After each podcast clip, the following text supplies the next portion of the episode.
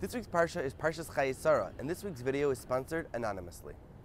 Eliezer is on his quest to find a wife for Yitzchak Avinu. And he's standing by the well, and he comes to HaKadosh Baruch Hu, and he says to him, Master of the world, I'm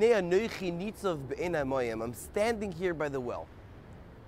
Let it be your will that the girl who comes up to me, and I say to them, Please, give me a little bit of water to drink, that they should respond that not only will I give you to drink, but I will also give for your camels.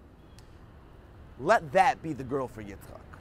And the question is, ask Rabbi Pinchas Novoseller Shlita, why is it that Eliezer has to spell out to Hashem, Here I am standing at the well. Hashem knows exactly where he is. Why does he have to specify that he's standing at the well? Says Rabbi Novoseller that chesed with a cheshbon is easy. Even a goy can understand that there's a reason you do chesed, you do it. If there's a poor person sitting on the street, sitting on the floor, begging for money, you toss him a quarter, you give him a dollar. Even a goy could understand that humanity, that that inyan of chesed, that inyan of kindness towards a stranger. However, chesed with a, without a cheshbon is much harder. Even as Jews, even Yiddish chesed, most of the times it's with a cheshbon. When you're giving to a, a, Chinese auction, okay, I have a chance to, to win something. When you're giving to your your friend's Raise It campaign, okay, I owe him, uh, he's my friend, I have to give him. When you're giving in shul, I'm, I'm, I'm donating for psicha for ne'ilah. It's a huge sgula. Of course I'm going to buy maftir yoina if I can afford it. It's a huge sgula. Psicha for geshem, it's going to give me parnasa, I'll get paid back. Everything's with a cheshbon. There are many times we give without a cheshbon. But that's much harder. And that's what Eliezer wanted to see. He wanted that the girl that he should ask, Can you please give me water? shouldn't think like a typical girl. Because the typical girl would say, You're an able bodied man. You're a full grown man. I'm a three year old girl. Why should I pour water for you? Get your water yourself.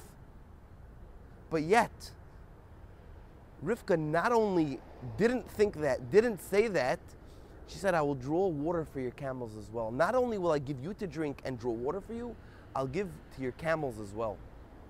And that's what Eliezer was literally saying in his speech and request to HaKadosh Baruch Hu. He was saying, Here I am standing on the well of water. I'm a capable person. I'm a full grown man. I could draw the water myself.